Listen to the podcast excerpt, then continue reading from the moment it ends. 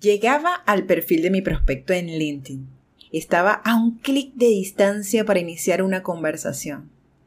Pero no sabía qué decirle, porque había leído a todos los expertos que decían, no vendas. Y me mataba la cabeza y decía, pero ¿y de qué hablo? Porque en las visitas presenciales, cuando llegaba, estaba claro a qué iba y no perdía el tiempo. ¿Cómo es ahora entonces? Después de mucho ensayo y error descubrí los mensajes que me permitían generar conversaciones. Y si tú quieres conocer qué me funcionó, quédate para contártelo. Bienvenidos a Detrás de la Venta B2B, el único podcast que te acerca a los tomadores de decisión del sector industrial para dar a conocer qué aspectos evalúan a nivel digital en los proveedores. Aquí encontrarás entrevistas y herramientas para llevar tu proceso comercial al mundo digital.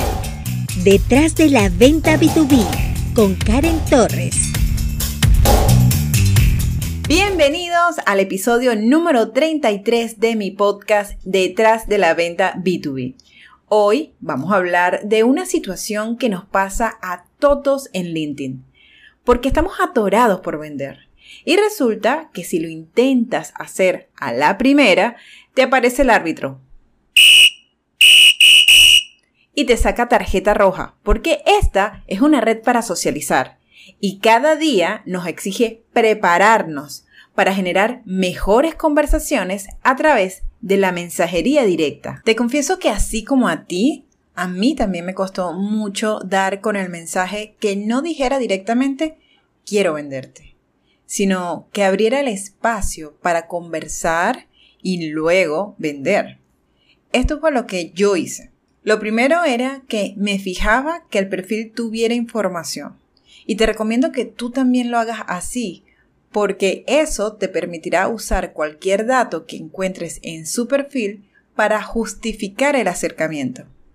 De hecho, mira lo que me dijo Jairo Ramos, jefe de compras indirectas en, contrapartida de ese montón de emails fríos que no realmente es que no aportan nada, sí que hay gente que te dice, ah, oye Jairo, he visto este artículo que has escrito donde hablabas de este tema y me ha parecido interesante por esto, esto y esto.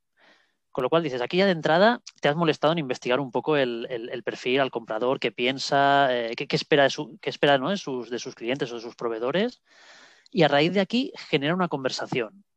Y entonces te dice, oye, mira, yo trabajo en una empresa que se dedica a hacer esto, creo que es un tema parecido al que estás planteando en tu, en tu artículo y me gustaría poder explicarte con más detalle eh, cómo creo que te puedo ayudar en base a algo que tú has dicho públicamente que te preocupa.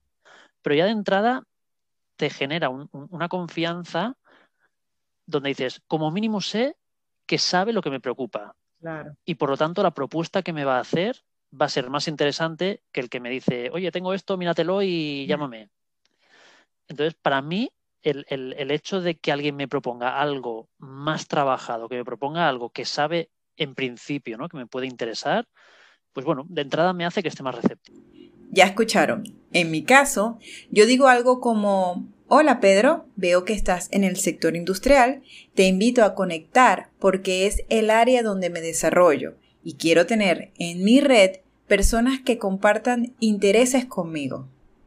Si te das cuenta, no le digo a qué me dedico, ya eso lo verá cuando entre a mi perfil y vea quién soy.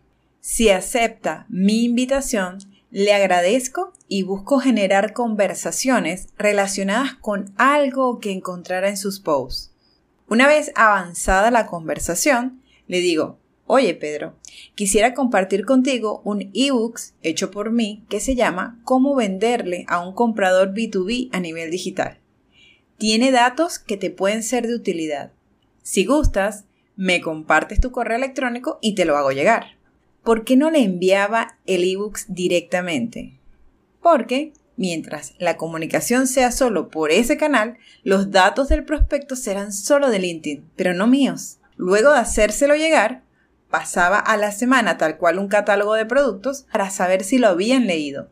Y por ahí se entablaban conversaciones que me permitían acercarme mejor al cliente. Sé que puedes pensar, Karen, en mi empresa no tenemos ebook, solo el catálogo. Bueno, eso también sirve, pero se lo vas a mandar cuando tengas el interés del cliente, es decir, que al menos te haya respondido. Ahora pasemos al momento en el que me piden solicitud de conexión. Lo que hago es escribirles automáticamente.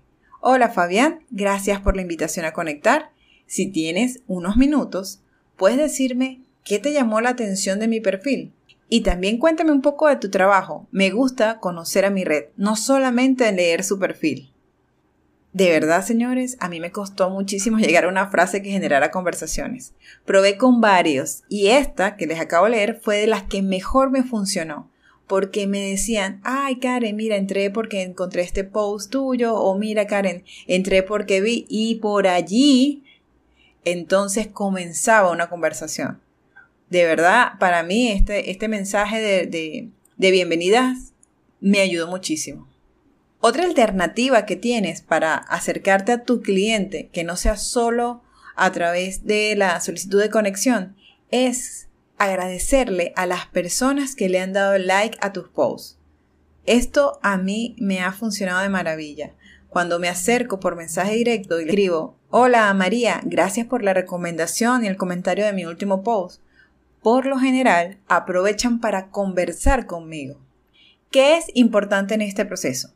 Uno, que tengas un perfil que no parezca un currículo, sino donde cuentes a tus prospectos lo que podrías hacer por ellos. Dos, debes generar contenido. Así los contactos que vas agregando pueden interactuar y conocerte mejor gracias a la información que compartes. Yo sé que querías escuchar aquí la fórmula mágica para lograr conversaciones instantáneas. Sin embargo, lo que quería compartirte en este podcast de hoy es que sí, yo entiendo que es frustrante no saber qué decir en ese primer mensaje, pero uno, filtra mejor a tus prospectos por personas que realmente estén activas en la red. En mi último artículo de LinkedIn te cuento cómo vas a encontrar a esas personas que hacen vida y que de verdad están allí, te voy a dejar el enlace en la descripción del podcast. Número 2. Paciencia. Paciencia. Hay una línea delgada que no queremos cruzar y convertirnos en pesados.